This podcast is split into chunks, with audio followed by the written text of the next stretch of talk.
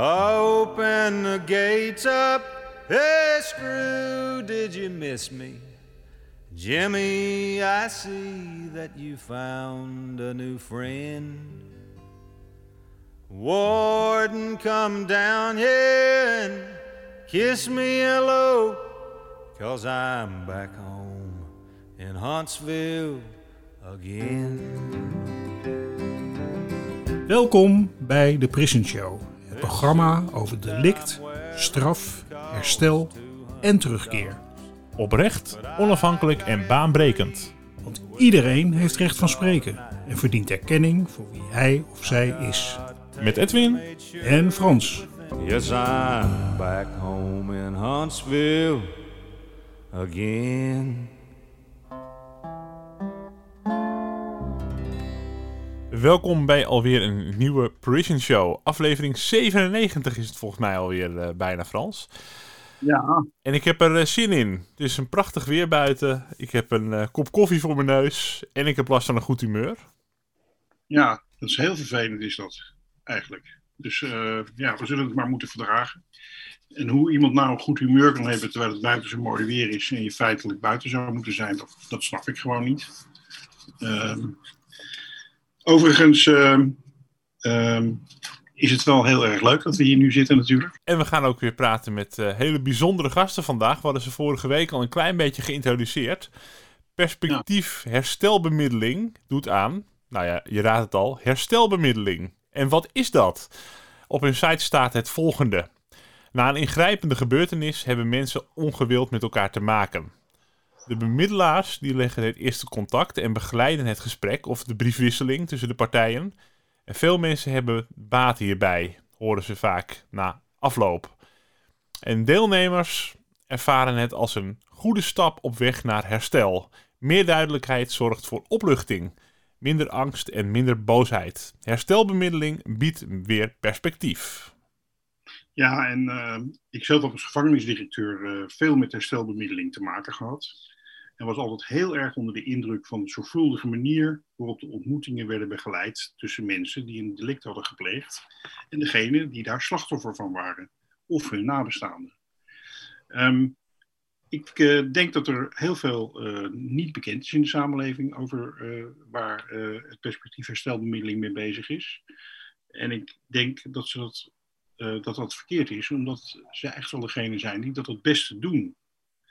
Vraag is, eh, die we vandaag ook willen beantwoorden, is van hoe werkt dat nu precies? Eh, vandaar dat we vandaag eh, Daphne Sies en Anna Smith hebben uitgenodigd. Anna is herstelbemiddelaar en Daphne werd 9,5 jaar geleden neergestoken door haar ex-vriend, die niet kon verkroppen dat zij de relatie verbrak. Overigens was Anna niet de bemiddelaar van Daphne. Van harte welkom, Anna en Daphne. Dankjewel. Ja, dankjewel. Welkom dames. Ehm, laten we beginnen met, eh, met Anna. Hoe ben je in dit werk terechtgekomen en hoe lang doe je dit al? Ik werk nu denk ik zo'n vijf jaar bij Perspectief Herstelbemiddeling. En ik ben daar terechtgekomen nadat ik eh, ruim tien jaar bij de reclassering heb gewerkt. eh, waarvan de laatste zeven jaar met TBS-gestelden. En ik merkte in dat werk dat ik altijd een stukje van het verhaal miste. Ik hoorde alleen de kant van de dader en ik miste het slachtoffergedeelte daarin. En ook zag ik in dat werk eh, eigenlijk wat herstelbemiddeling kan betekenen voor mensen, hoe het kan helpen. Hè? Dat, dat, eh, voor, voor de dader om nou, spijt te betuigen, maar ook om zich als persoon te presenteren, niet als monster. En voor het slachtoffer om eh, angst weg te laten nemen door de dader, maar ook om eh, te vertellen wat het met haar of hem heeft gedaan.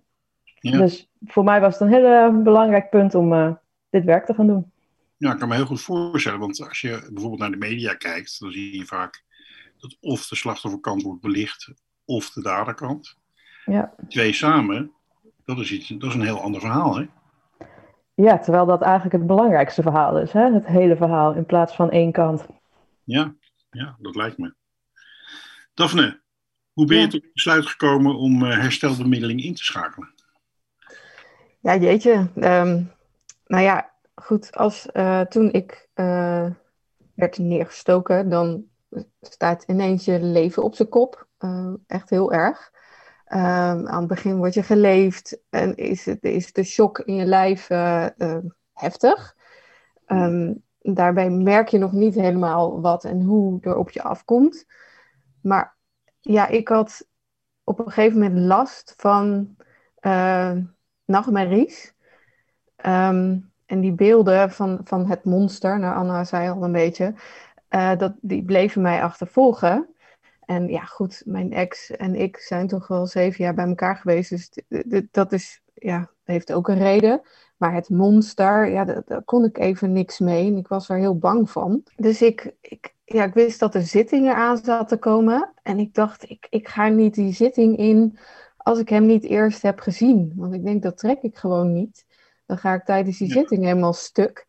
Um, ja, en toen heb ik eigenlijk met uh, Slachtofferhulp Nederland uh, gesproken. En die zeiden van ja, je kan ook een, een, um, een bemiddelingsgesprek aanvragen bij uh, Perspectief Stelbemiddeling. Ja, toen heette het nog Slachtoffer in Beeld. Maar ja, ehm, ja dat heb ik toen aangevraagd. Ja, en dus, dus jij voelde zelf al dat het voor jezelf in een heel vroeg stadium eigenlijk, dus heel kort ja. nadat het gebeurd was, dat je, uh, dat, je, dat, dat je op een of andere manier iets met hem moest. Om, ja. uh, om in ieder geval ja, ja. zitting te kunnen uit, uh, uitzitten, om het zo maar te zeggen. Ja, precies dat. Ja, en die zitting was al na vier maanden volgens mij. Dus dat is al vrij snel, hè. Um, ja, en het, het is ook een beetje een toets of het nou echt gebeurd was. Wel, ja, zo, zo was het wel een beetje voor mij. Ik denk, want je, nou, wat ik zei, die shock maakt dat je in een soort overlevingsstand zit en blijft. Mhm. Een, een periode. Dus ja, hoe, hoe dan? Hoe ga je erachter komen dat het echt is? En, en hoe check je dat? Ja. En hoe maak je het minder heftig en kan je een soort van weer je leven oppakken? Ja, Ja. Ja, de vraag is ook een beetje, tenminste zo, zo hoor ik hem een beetje, dat eh, het is iets waarvan je denkt van dat, dat hoort niet bij mijn realiteit. Nee. Dat, eh, dat, dat, jij zegt van het bestaat niet, is het wel gebeurd.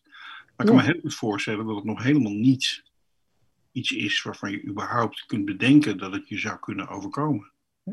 Nee, nee, dat sowieso niet. Het lijkt gewoon een hele slechte B-film waar je in terecht komt. Ehm, ja. dat bedenk je niet van tevoren. Ehm, maar ik had ook wel behoefte om te vragen of eh, mijn ex het nou wel van tevoren had bedacht of zo. Of, hoe zat hij daarin? Ja, daar had ik echt, ergens ook wel behoefte aan naar zijn kant van het verhaal. Nou, dat, eh, ik vind het bijzonder dat je dat zo snel en gevoeld en gedaan hebt. Dat vind ik echt heel bijzonder. Ehm, even naar Anna. Ehm, wat zijn nou de eerste stappen vanaf het moment dat iemand eh, met zo'n vraag komt? Hoe bereid je zo'n ontmoeting voor? Nou, vanaf het moment dat iemand eh, dus inderdaad iets met herstelbemiddeling wil, wordt hij bij ons aangemeld of meldt hij zichzelf aan. Ehm, dan even heel snel, dan vragen wij gegevens op bij het Openbaar Ministerie. Ehm, en dan gaan wij ook, eh, nadat we eventuele verwijzer hebben gesproken, nemen we gelijk contact op met de initiatiefnemer. In dit geval was dat dan Daphne. Dus in dit geval zouden wij, eh, als ik de bemiddelaar was geweest, zou ik Daphne bellen en vragen van, goh, ehm, kunnen we een afspraak maken voor een intakegesprek, eh, waarin ehm, ik eigenlijk aan Daphne vraag haar verhaal, haar kant van het verhaal te vertellen. Wij lezen geen dossiers, wij krijgen niet alle feitelijke informatie, uh, maar wij luisteren naar het verhaal van de persoon zelf. Maar stel dat haar ex had gebeld, dan had je diezelfde procedure gedaan. Ja, ja. Dan hadden we dezelfde procedure gestart. Uh, dus dan had ik hem gesproken van, goh, wat is jouw kant van het verhaal en wat zou je er dan mee willen? Ja. Um, en als wij dan zo'n gesprek hebben gehad, uh, dan gaan we, als de partij het nog steeds wil, uh, want dat checken we ook steeds af, hè, wil een partij er ook mee verder met de bemiddeling? Want het is vrijwillig voor iedereen, voor beide partijen. Ja. ja. Dus in dit geval heeft Daphne tegen mijn collega gezegd, ja, ik wil graag uh, met mijn ex praten. Wat wij dan doen, is dat wij de andere partij een brief sturen. En daarin vragen we eigenlijk of wij contact kunnen hebben om te kijken Hè, van dat er een verzoek is geweest voor herstelbemiddeling bij ons. En om te kijken of dat ook iets is waar die andere partij wat mee wil en kan. Ja.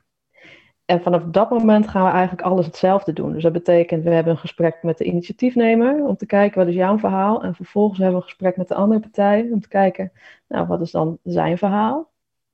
En uh, dat gaan wij een beetje naast elkaar leggen. Hè? Zo van zien we daarin ook maar iets wat bij elkaar komt en waarin we de bemiddeling uh, kunnen starten. Kan het ook zijn dat als je uh, een van de twee mensen, zeg maar, als het om twee mensen gaat, um, spreekt, dat je dan bij jezelf denkt op basis van het verhaal van het is een no-go, dat kan je beter niet doen.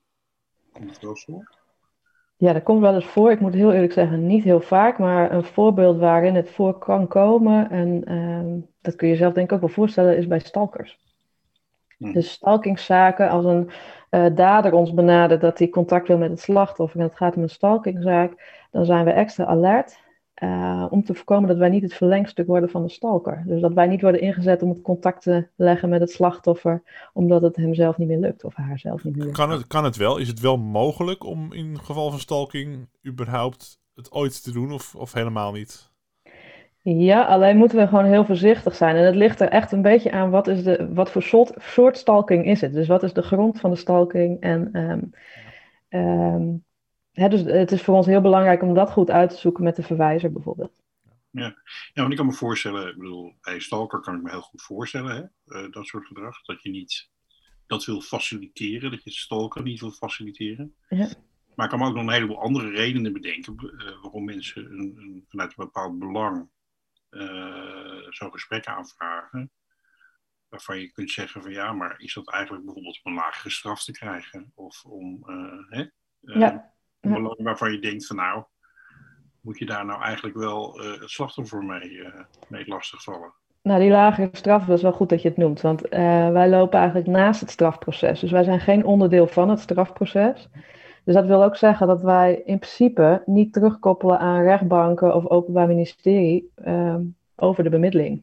Ja, ja. Dus dat betekent dat op het moment dat er rechtszitting is, er niet een rapport van ons bij zit. Ja. Dus een dader weet ook van tevoren, je krijgt geen strafvermindering door aan, met ons traject mee te werken. Ja. Is het, zou je kunnen stellen dat, dat je overtuigd moet zijn van de oprechtheid van de vraag? Om ja. De oprechte bedoeling van de vraag te hebben? Ja, die proberen we ook altijd uh, zeker naar voren te halen. En soms, in een enkel geval, zal je wat misleid daarin worden, maar uh, over het algemeen ja. haal je de vraag er eigenlijk altijd wel uit. Ja. Um, Daphne, hoe heb jij je voorbereid op dat uh, gesprek wat je gehad hebt met degene die jou heeft neergestoken? Met, uh... Ja. Ja, nou ja, ik heb, ik heb echt heel braaf uh, allerlei vragen op papier gezet en zo. Um, en ik geloof niet dat ik er één heb gesteld tijdens de oh, ontmoeting. De van de bemiddelaars heb je, of de bemiddelaar ja. heb je beantwoord, ja. Ja, ja, en ik had, nou ja, zij vroeg mij, of de bemiddelaar vroeg mij, uh, uh, ja, welke vragen zou je hem willen stellen? En schrijf ze vooral op. En uh, het, het is helemaal prima. En um, ja, blijf bij jezelf. En als het niet lukt, dan lukt het niet. Het is geen moeten. Hè? Het is niet dat je een vragenlijst per se af moet werken. Maar um, ja, ik had, ik had echt wel een aantal vragen opgeschreven. Ja. En, er ook over gehad met uh, vrienden, uh, familie. Um, ja, dat, dat, dat. En misschien hadden zij, ja, mijn ouders, die zaten ook in een soort rollercoaster. En hun vraag heb ik ook een beetje meegenomen daarin. Um, ja, dat was mijn voorbereiding. Ja, en lagen die vragen vooral op het gebied van zijn motieven en waarom en, en dat soort zaken? Ja, vooral wel, ja. En, en ook hoe, um, ja, of hij wel besefte wat hij mij had aangedaan. Ja. ja. Ja. Ik besefte het zelf nog niet helemaal, maar goed, misschien had ik hem wel nodig daarin om, uh, ja. Ja. om het voor mezelf ook duidelijk en helder te krijgen. Voor zover je dat kan, hè, want het, is, uh, het blijft een daad van iemand anders, die, um, waarvan je zelf, tenminste ik niet, kan me niet voorstellen dat ik ooit dat doe. Ja. Maar ja. Je probeert je een klein beetje te verplaatsen in wat ging er in hem om op dat moment. En uh, wat, wat heeft ertoe geleid dat hij zo, zoiets vreselijks heeft kunnen doen. Ehm, Ja. he- heb, je, heb je voor jezelf na afloop daar eh, voldoening in, als in dingen die zijn beantwoord, of dat je iets meer hem begrijpt, of iets meer begrijpt waar het vandaan kwam? Ehm, na dat gesprek vond ik het heel lastig. Eh, want wat ik zei eh, aan het begin, eh, ja, ik heb een aantal vragen opgeschreven, maar ik heb er geloof ik geen één kunnen stellen. Mhm. Want je wordt, of tenminste, ik, ik werd echt overspoeld door emoties. En het leek wel of op dat moment echt binnenkwam wat er was gebeurd toen ik Mhm. hem zag. Ehm, ja, en, en hij, bij hem gebeurde eigenlijk hetzelfde. Eh, dus dan ja, zit je tegenover elkaar en eh, ja, je moet je voorstellen, je hebt een relatie gehad, die gaat over. Eh, er zitten twee maanden tussen, dan gebeurt zoiets heftigs. Hij Mhm, wordt mhm. weggevoerd. Jij zit thuis en je denkt, oh mijn god, hoe moet ik dit verwerken? Wat gebeurt er eigenlijk allemaal? En dan zit je weer tegenover elkaar in een hokje ehm, en dan moet je praten. En dat is, ja, dat is heel onwerkelijk. Maar goed, die emoties die er toen uitkwamen bij mij, die hebben me heel erg geholpen, omdat het toen ja, realistisch werd. En dat is heel pijnlijk, maar ook wel goed, want daarmee komt er een soort weg vrij om eh, weer te gaan lopen en niet stil te blijven staan. Mhm. Ehm, en het, het enge van dat monster wat me steeds achtervolgde, dat, dat vloeide weg tijdens dat gesprek. Ja, dus dat heb ik er in feite aan gehad. En dat is heel veel hoor, dat is echt heel veel. Uiteindelijk gaat het om. dus, Pardon. Uiteindelijk gaat het om dat je voor jezelf weer door kunt, weer verder kunt. En, en ook Ja. die angsten minder of niet meer voelt. Ja. Ja. Hoe, je vertelt dat je ook vragen van je familie meegenomen had naar dat gesprek. Ehm, nou ja, je hebt zeven jaar een relatie met, eh, met deze man gehad. Ehm, dus de familie kende hem ook goed, neem ik aan. Ja, zeker. Dus hoe reageerde zij op dit hele gebeuren? En ook op het feit dat je dat gesprek aan wilde gaan. Ehm, ja, mijn, mijn ouders, ja, die kenden, ja, tuurlijk, die kenden hem. Hij was onderdeel ook van onze familie. Ehm, een poos. Nou is het ook zo dat het, het was niet echt de meest fantastische, mm, stabiele relatie, moet ik zeggen. Ehm, zeker de laatste jaren niet. Was ik gewoon ook echt bang om bij hem weg te gaan. Eh, niet, niet verwacht dat zoiets zou kunnen gebeuren, maar ik dacht wel, ik ga het moeilijk krijgen als ik echt wegga. En mijn ouders, Weldadig tijdens de relatie? ja, Ja. Ja. vooral eh, geestelijk hoor, dat, eh, maar dat is heftig eigenlijk wel. Ja. Ehm, en mijn ouders wisten dat niet helemaal. Dus voor hun eh, is het denk ik eh, een, een grotere verrassing geweest dan voor mij misschien. Ehm, ja, mijn ouders die waren gewoon in shock. Ja. Zo, mijn, mijn vader, weet ik nog, nou, die, die zei: Ik moet hem niet tegenkomen, want ik ram hem helemaal in elkaar. maar ja, dat, dat zijn vaders, hè? Die moet je, je moet niet aan dochters komen. Ehm, ja, en, en mijn moeder die had nog wel ergens iets van: Oh god, maar hoe gaat het eigenlijk met hem? Ja. Oh ja. Dus, eh, maar ja, dat is een, in een periode van het, het eerste half jaar, hè, dat, is, dat is echt niks. Eh, als je bekijkt hoe lang het verwerken van zoiets duurt. Ja. Ja, Want dat duurt heel erg lang. Ja nou ja, ik ben nu negen en een half jaar verder. En ik eh, kan nu wel zeggen dat ik er niet elke dag last meer van heb. Maar het achtervolgt me nog steeds. Ja. Ja. Voorstelbaar. Ik, eh, je vertelde in het voorgesprek dat eh, er nog een, een litteken zichtbaar was in je gezicht. Ja. Nou, ik kan je vertellen dat in ieder geval via Zoom het, eh, het bijna niet te zien is. Maar Nee. eh, ik, ik had zo'n Scarface-fantasie. Maar dat, dat Nee. is helemaal niet aan de hand, gelukkig. Gelukkig. Zeker omdat dit eh, de, de, nu heel veel voorkomt, dat Zoom en zo. Nee. ja, ik zie het. Ik zie het Ja, heel erg. ja, als ik heel dicht bij de camera ga zitten, zien jullie het ook. Maar goed, hebben de luisteraars niks aan natuurlijk. Nee, maar het, het geeft wel aan dat het, eh, eh, ja, het is een belangrijke opmerking voor jou, is dat je daar eigenlijk voortdurend toch onderdeel uitmaakt van je werkelijkheid. En dat je er ook eigenlijk daar dagelijks mee bezig bent. Ja. ja, ik zie het. Elke ochtend als ik voor de spiegel sta, dan denk ik, oh ja, daar zit hij. Ja. ja. op elke foto denk ik, oh, jammer. ja, het is, dat is wel zo, ja. Het is inmiddels wel onderdeel van mij, maar en, en, sommige mensen weten niet beter. Maar ik weet wel beter. Ja, zeker. zeker. hey Anna, um, als je nou kijkt naar uh, de basisvoorwaarden om zo'n gesprek aan te gaan, hè? Ja. Uh, wat is er nodig om een ontmoeting verantwoord uh, aan te gaan?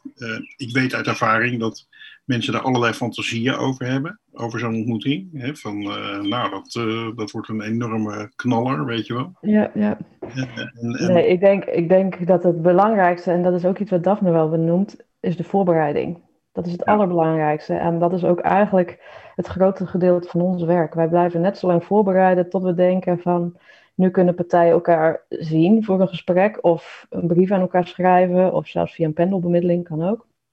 Maar laten we voor het gemak even uitgaan van een gesprek.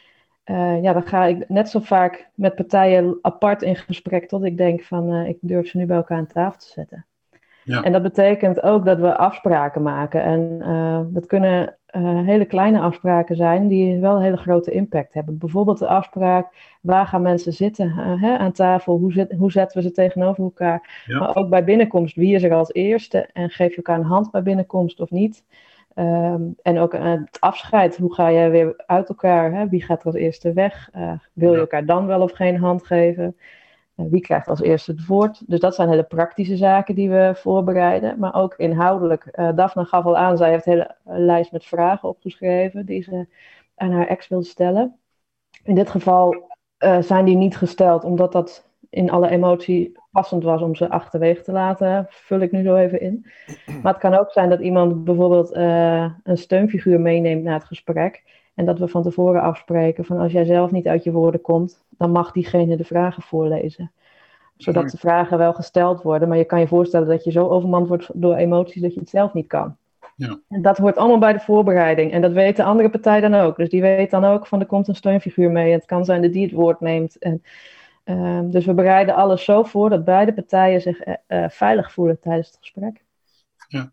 Ik was dat helemaal vergeten, ja, van die, uh, de vraag van of je me een hand wilde geven of uh, wie waar ging zitten. Maar dat vond ik wel heel belangrijk en ook heel fijn. Ja. Echt ruimte om je, ja, om je grenzen aan te geven. Ja. Hoewel het op dat moment kan heel anders voelen, maar het is wel heel fijn, die vragen. Ja, want jij vertelde uh, van de emotionele ontlading hè, die, die plaatsvond door jou, ja. ook door degene die tegenover je zat. Mm -hmm.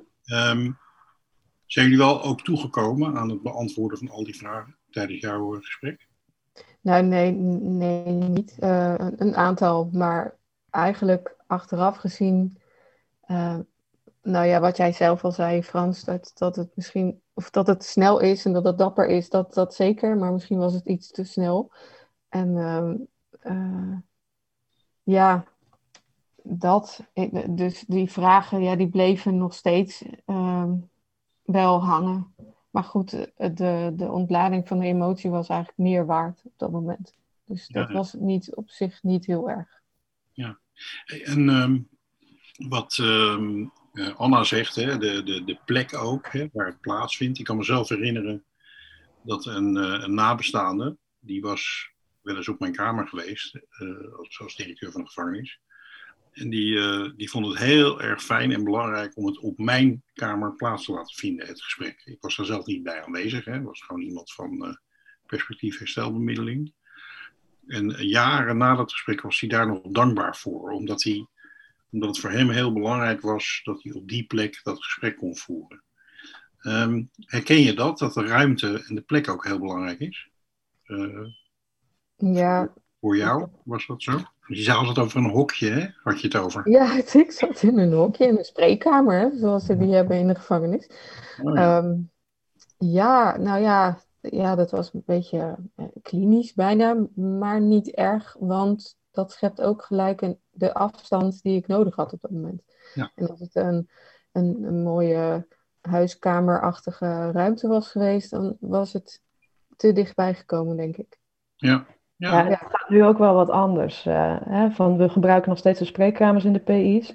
Maar als slachtoffers en daders liever een andere ruimte willen, maken we ook wel vaak gebruik van de eh kantoren van de case managers. Of inderdaad van de directeur. Of eh, veel ook, ik zelf persoonlijk veel van de geestelijke verzorging. Ja, me Dan heb je iets minder klinisch als een spreekkamer. Maar ook niet een heel gezellige huiskamer. Dus er er- er zit er een beetje tussen. Maar vaak wel een plek waar partijen zich wat veiliger voelen. kan ik me goed voorstellen, ja, dat je daarvoor kiest. Ehm, Anna, zou jij een voorbeeld kunnen geven van een eh, bemiddeling die erg veel indruk op jou heeft gemaakt? Om ook de luisteraar gewoon een beetje wat, wat beeld te geven en wat kleuring bij waar we het over hebben. Ja, daar heb ik eigenlijk twee voorbeelden en ik ga ze een beetje algemeen vertellen, zodat het niet herkend wordt. Graag. Omdat wij te maken hebben met privacy natuurlijk.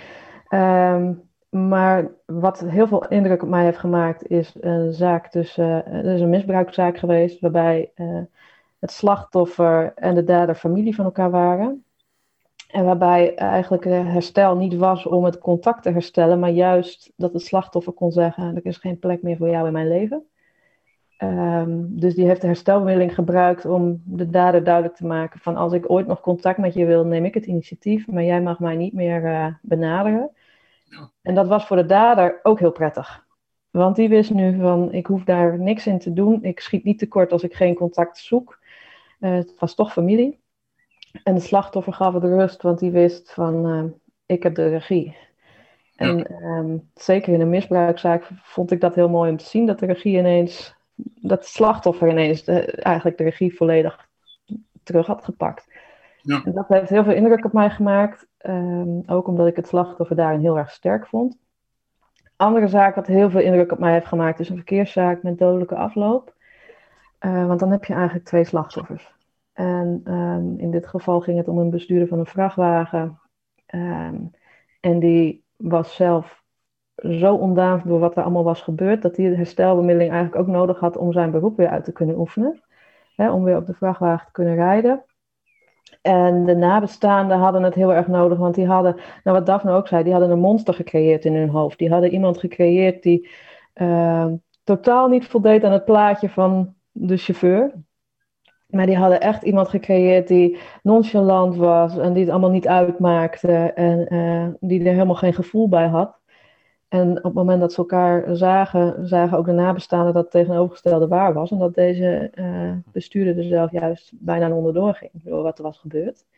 Ja. En die hebben elkaar kunnen helpen. Dus dat is, eh, als ik aan die zaak terugdenk, heb ik nog steeds kippenvel. Het in de Ja. ogen kijken is al zo, zo waardevol. Ik vraag me Ja. er wel af, ehm, eh, als ik de voorbeelden hoor en ook eh, eh, voorbeelden die ik uit andere verhalen ken, dan is het super waardevol wat je er- ermee kunt bereiken. Alleen voor mijn gevoel wordt het nog niet super vaak gedaan. Ik, hoe, hoe is dat met de, de verspreiding van, van ja, hoeveel procent van de zaken wordt herstelbemiddeling toegepast? En is dat voldoende of is het eigenlijk nog veel te weinig? Zouden we dat veel vaker kunnen en moeten doen? Of, Nou, de laatste vraag eh, kan ik beantwoorden. Dat moeten we zeker vaker doen. En dat zou ook veel vaker kunnen. Ehm, ik noemde net al voorbeelden van verkeerszaken. Ehm, daar zouden wij veel meer in kunnen betekenen nog. Want daar heb je hè, met veel meer slachtoffers eigenlijk te maken. Maar in eigenlijk alle zaken, wij worden nog te weinig gevonden. Terwijl het zoveel kan betekenen. En ik denk dat daarin ook een belangrijk punt is om te noemen dat zaken zijn bij ons nooit verjaard. Dus het kan ook best zijn dat je, eh, nou Daphne geeft aan, ik heb het nog niet helemaal, ik ben er nog steeds wel mee bezig. Zij zou nog steeds bij ons aan kunnen kloppen om een gesprek aan te gaan en misschien nog wel de vragen te stellen die ze niet gesteld heeft. en hoe, hoe, eh, mijn, mijn, de vraag die er nog in verpakt zat eigenlijk, hoe vaak komt het eigenlijk voor dat de herstelbemiddeling moet, wordt toegepast? Van alle zaken, dat durf ik je niet te zeggen. Ik durf Ja. echt niet te zeggen hoeveel procent van de zaken bij Ja. ons. eh, Ik hoef geen getal achter de komma, maar eh, Nee. eh, voor mijn gevoel komt het weinig voor. Eh, zie, zie ik Te dat goed? weinig. Ja, ja. Ja, het, het, het, het gebeurt steeds meer. Ja. Eh, in ieder geval uh, krijgt er veel meer een plek in het recht, hè? Ja. Het strafrechtproces. Dat er een optie is om ook uh, herstelbemiddeling te doen. Uh, maar het is nog veel te weinig. En uh, ik denk dat als luisteraars uh, dit overwegen, zeg maar, hè, die, die of iets zelf iets gedaan hebben ooit, of Ja. uh, eh, iets is overkomen. Dat kan ook van lang geleden dus zijn. Hè? Ja, ja. Eh, ga, ik, ik zou je vertellen, ik ben nogal, eh, eh, eh, ik, ik maak nogal makkelijk contact met mensen. Maar als je in de, de gemiddelde koffiezaak in gesprek gaat met mensen, dan ehm, kan je al vrij snel eh, komen op het onderwerp wat ze eh, tien jaar geleden is overkomen. Een inbraak of een eh, geweldsincident of whatever. Ja. Die eigenlijk nog in hun systeem zit zonder dat ze ooit gedacht hebben aan de mogelijkheid om daarmee om te gaan. En wat ik heel erg fijn vind om even terug te koppelen naar wat ik tot nu toe van jullie beiden gehoord heb, is dat het een heel veilig traject is. Dus dat je, als je het overweegt, op het moment dat je contact opneemt met uh, perspectiefherstelbemiddeling, is het niet zo dat je meteen tot aan je nek in de bemiddeling zit. Nee, zelfs, hè? Dus je kunt rustig gewoon contact opnemen en Ja. eerst eens onderzoeken of het iets voor jou is. Ja, Ja. En, en het blijft vrijwillig. Dus ook al start je een traject, dat wil niet zeggen dat die ehm, doorgezet moet worden ten koste van alles. Dus als jij het niet meer ziet zitten, dan stoppen we. Of we leggen het Mhm. even naast ons neer en we pakken het later weer op. Want, want hoe lang ben je gemiddeld met, zo'n met mensen bezig in, in, in bemiddeling? Dat is- dat wisselt heel erg. Soms heb je aan één voorbereidend gesprek genoeg en kan er al een bemiddeling eh, starten. Of kan er een gesprek plaatsvinden. En in sommige zaken, wat ik, het voorbeeld wat ik gaf van die misbruikzaak, daar heb ik meer dan een jaar over gedaan. Omdat ik daar zo moest voorbereiden om partijen echt sterk genoeg te maken om tegenover elkaar te zitten. Maar ook omdat ze zelf nog wel wat dingetjes eerst te verwerken hadden. eh, voordat ik het idee had dat het gesprek ook zin zou hebben. Want het is wel belangrijk, denk ik, we streven ernaar om gewoon één gesprek. Hè? Dus op dat moment eh, wil je alles gezegd hebben wat op dat moment gezegd moet worden. Ehm, het is niet de bedoeling dat we heel veel gesprekken doen, want dan, dan verliest het zijn kracht. Ja. ja, want dat is ook nog wel een ding natuurlijk. Van hoe lang ben je ermee bezig? Hè? Ook met nazorg en met, met vragen. En, en nu zeg je eigenlijk van... ehm, er moet wel, het moet niet je kracht verliezen. Hè? Dus je moet wel nee. ook goed bepalen wanneer wel en wanneer niet. In die zin. Ja, maar je kan je ook voorstellen ehm, dat zo'n gesprek voor beide partijen ook gewoon heel spannend is. Dat kost heel veel energie. Ehm, mensen die leven en werken wel naar dat moment toe. Ja. En dat moet dan niet daarna nog twee of drie keer. Kijk, als het echt nodig is, tuurlijk doen we het. Maar in principe is de bedoeling om het in één gesprek ehm, nou ja, met elkaar te bespreken wat je te bespreken hebt. En wat je zegt over nazorg, dat doen wij persoonlijk in principe niet. Ja, we bellen soms in sommige zaken nog even later van hoe het is geweest.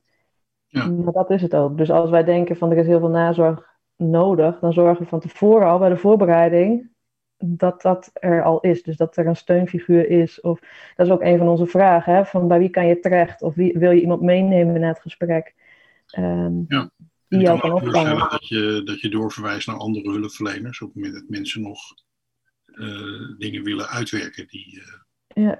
die- Ja, in sommige gevallen, ehm, nou in dit geval had Daphne al contact met slachtofferhulp, maar ik kan me voorstellen als dat niet het geval was, of dat contact was alweer stopgezet, dat we zouden vragen van zou je daar contact mee willen?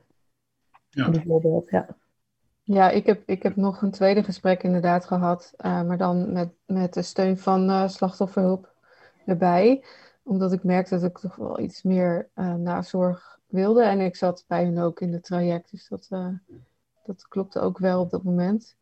Ehm, en toen heb ik mijn vraag wel kunnen stellen, trouwens. Ja. Maar ehm, ja, het is, eh, dat is ook wel belangrijk inderdaad, als je dat aanvoelt van als er meer steun nodig is of nazorg, dat, dat je daar de ruimte voor krijgt. Ja, en ehm, ehm, hoe lang was dat na, na het eh, eerste gesprek? Dat je een tweede gesprek hebt gehad? Ik denk, eh, oh ja, ik, ik, ik ben een beetje vergeetachtig wat dat betreft, op die tijden. Maar ik denk eh, bijna twee jaar daarna. Ja, dus ook wel een behoorlijke tijd daarna. Hier, hier. Oké, en toen had je op dat moment het gevoel van, nou, nu zijn mijn vragen wel beantwoord. Ja, ja, toen heb ik echt wel heel veel dicht kunnen doen, hoofdstukken kunnen afsluiten. Ja. En ehm, dat was een- echt wel een opluchting. Eh, ik voelde me letterlijk 10 meter, 20 meter groter dan, eh, dan. En dat was zo fijn om dat te voelen. dat, dat maakte echt dat ik de regie helemaal weer nam. Die had ik al wel gepakt. En dat kwam ook al door het eerste gesprek. Dat je voelt, oh ja, ik ga weer bewegen en ik ga weer eh, leven. Dat is ook wel weer uh, iets belangrijk. Ehm, maar na dat tweede gesprek, ja, kon ik afsluiten. Ja, mooi. Dus ja. Ja, ja wat ik wel bijzonder uh, aan jouw verhaal vind, dat, dat kwam ik eigenlijk toevallig achter tijdens het gesprek, is dat, je ook, uh, dat wij ook een soort van collega's geweest zijn, maar dan ja. in een heel andere fase.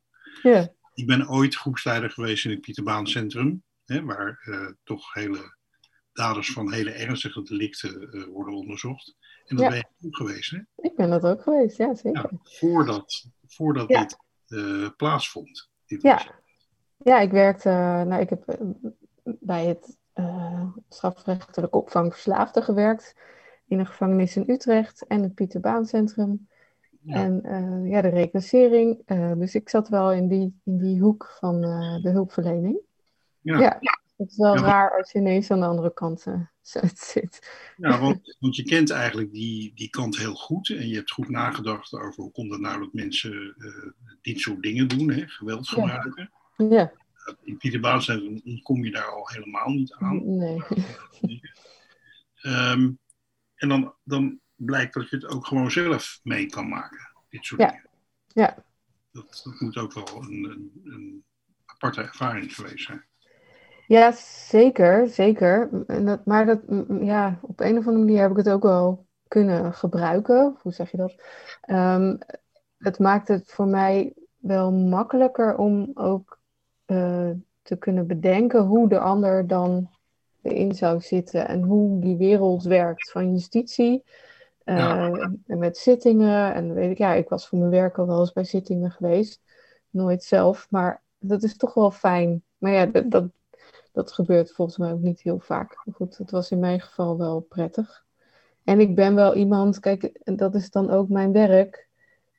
Eh, ja, het woord van de slachtoffer is belangrijk, maar het woord van de dader is net zo belangrijk, want die vind ik eigenlijk ook wel slachtoffer.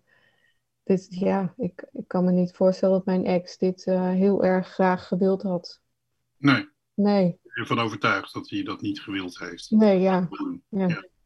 Het heeft hem Ja. ook eh, niet gebracht dat hij had willen, waar hij had willen zijn, denk ik. Weet ik niet helemaal. Ja.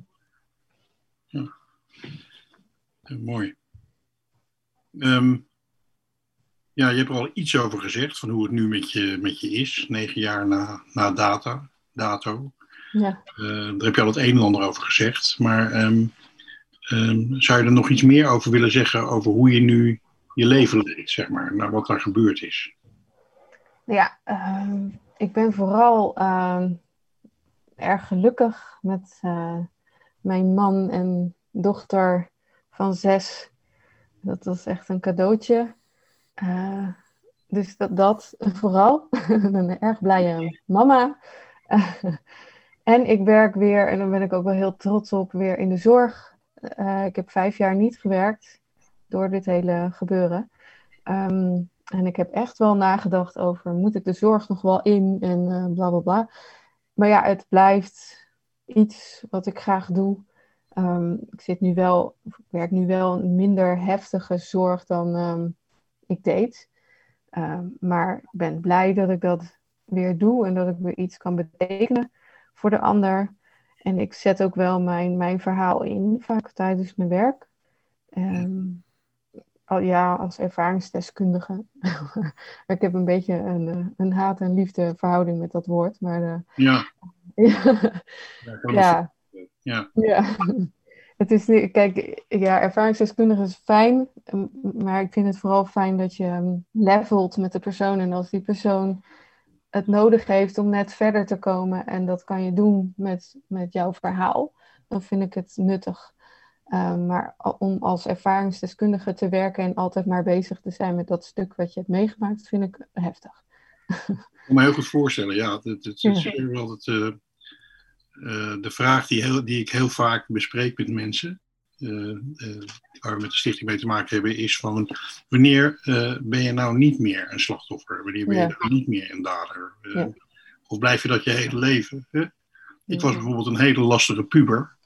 en ik ben nu 66, ben ik nog steeds die lastige puber. Nee, dat ben ik niet meer. Dat was Nee. ooit. Dat ben ik niet meer. Hè? Alhoewel ik heel eerlijk moet zeggen dat hij nog steeds in me woont. Maar ja, dus, dus inderdaad. Hè? Je bent zoveel meer als alleen Ja. de, de vrouw die dit is overkomen. Ja, zeker. Ik draag het met me mee en het is onderdeel van mij, maar het is niet mij. En eh, ja, ik ben heel blij met wat je vertelt over eh, ja, een heel heftig incident. Ik vind het ook heel heftig dat je vijf jaar niet heeft kunnen werken. Ja. En om dan te horen dat je gewoon eh, dat je weer werkt, dat je gelukkig bent met je man en je kind, ja, daar word ik in ieder geval Ja, heel blij van. Dat vind ik Ja. echt fantastisch. nou, dankjewel. Eh, ja, ook geweldig dat je dat eh betekent van kracht en eh, geweldig dat je dat hebt, dat, ja, hebt kunnen doen. Fantastisch. Ja. Ja. Nou, ik vind het ook wel belangrijk. Want ik merk om me heen dat er nog wel echt wel een soort taboe is op, ja, je gaat toch niet in gesprek met die flapdrol van een ex. Dat doe je toch niet en laat hem eh, verrotten en weet ik veel wat. Maar dan denk ik, ja, maar weet je, ik wil, ik weiger om in, een, in die slachtofferrol te blijven. En als je een soort wrok houdt, dan kan je ook niet verder. Dan blijft dat je leven beheersen. En dat vind ik zo zonde. Dus die boodschap wil ik echt meegeven van pak Ja. de regie en ga weer leven en sluit dingen af. Mhm. Maar ja, ik ga dus ook de confrontatie aan met, met wat je eng vindt en verdrietig en alles. Dan Ja. kan je echt weer verder. Nou, ik denk dat je heel trots mag zijn. En ehm, ja, heel mooi wat je meegeeft aan, eh, aan mensen die luisteren en die met, eh, met dit soort zaken te maken hebben. Eh, Anna, heb jij nog een, iets wat je mee zou willen geven naar aanleiding van dit gesprek aan de luisteraars? Nou ja, wat Daphne eigenlijk al zegt, hè, van, het is een manier om de regie terug te pakken als je slachtoffer bent. Je kan uit die rol stappen, je hoeft niet in die rol te blijven zitten. En, maar ook aan de andere kant, als dader zijn, dan kun je ook iets herstellen van het leed wat je een ander hebt aangedaan door de verantwoordelijkheid te nemen. Ja. Dus het geldt voor beide partijen eigenlijk. Van een, een- het gesprek met elkaar aangaan. eh, als dader kun je iets nou, proberen goed te maken, iets terug te doen naar het slachtoffer. En als slachtoffer kun je de regie terugpakken en je leven eigenlijk weer oppakken door nou, ja, krachtiger te worden. Ja, zoals Daphne, dat is wel een heel mooi voorbeeld. Die is eh, in mijn ogen heel sterk eh, geweest. Ehm, maar die heeft wel echt haar leven weer gepakt. En ehm, is niet in die rol blijven zitten. En ik denk dat dat heel belangrijk is. Ja, heel fantastisch. En eh, Ja. ja, eh, vanuit mijn achtergrond wil ik nog wel zeggen dat eh, heel veel daders die ik ben tegengekomen, die zijn dader geworden, die zijn anderen pijn gaan doen. Vanuit pijn die hunzelf is overkomen. En waar ze de confrontatie niet mee zijn aangegaan. Hè? Ja, nou, en wat Daphne ook al zei over haar ex, van, hè, die heeft iets heel gruwelijks gedaan, maar ze heeft ook een goede tijd met hem gehad. En dat, dat is die man, diezelfde man ook. Hè? Er zit ook een ander stuk in. Dus een dader is ook niet alleen maar 100% de dader. Er zit ook gewoon een mens achter. Ehm, en dat is het mooie dat je in herstelbemiddeling dat soms weer naar voren kan brengen, zodat een slachtoffer ook inderdaad niet meer een monster ziet, maar een mens die iets heel gruwelijks heeft gedaan. Heel mooi. Nou, dames, ik wil jullie heel erg hartelijk bedanken. Heel waardevol eh, dat jullie het verhaal hebben gedaan. Ja, Heel belangrijk. echt ook van twee, van twee kanten. Prachtig. Nou ja, ik hoop dat eh, we gaan dit zoveel mogelijk delen, ook dit gesprek. Want ik denk dat, het, ja, ik weet gewoon dat het voor heel veel mensen belangrijk is om dit te horen. Ja. Ja. Dus, eh, Ja.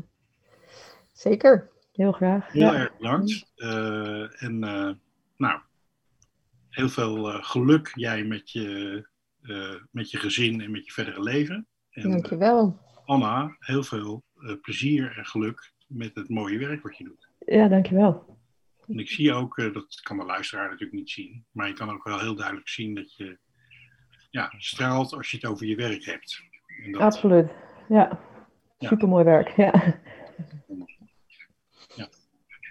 Goed. Oké, dit, was, dus- eh, dit was een hele bijzondere Prison Show. Wederom. Bedankt voor het luisteren. En volgende week dan is er Wachtverzachter. Wachtverzachter is een oplossing voor mensen die in afwachting zijn van psychische hulp. En ze nemen je niet aan als cliënt, maar je wordt direct gekoppeld aan iemand die er- ervaringsdeskundige is. En Frans, ik begrijp dat het vooral is om de tijd eh, dus een beetje te overbruggen in de wachttijd die, eh, die er veel is tegenwoordig.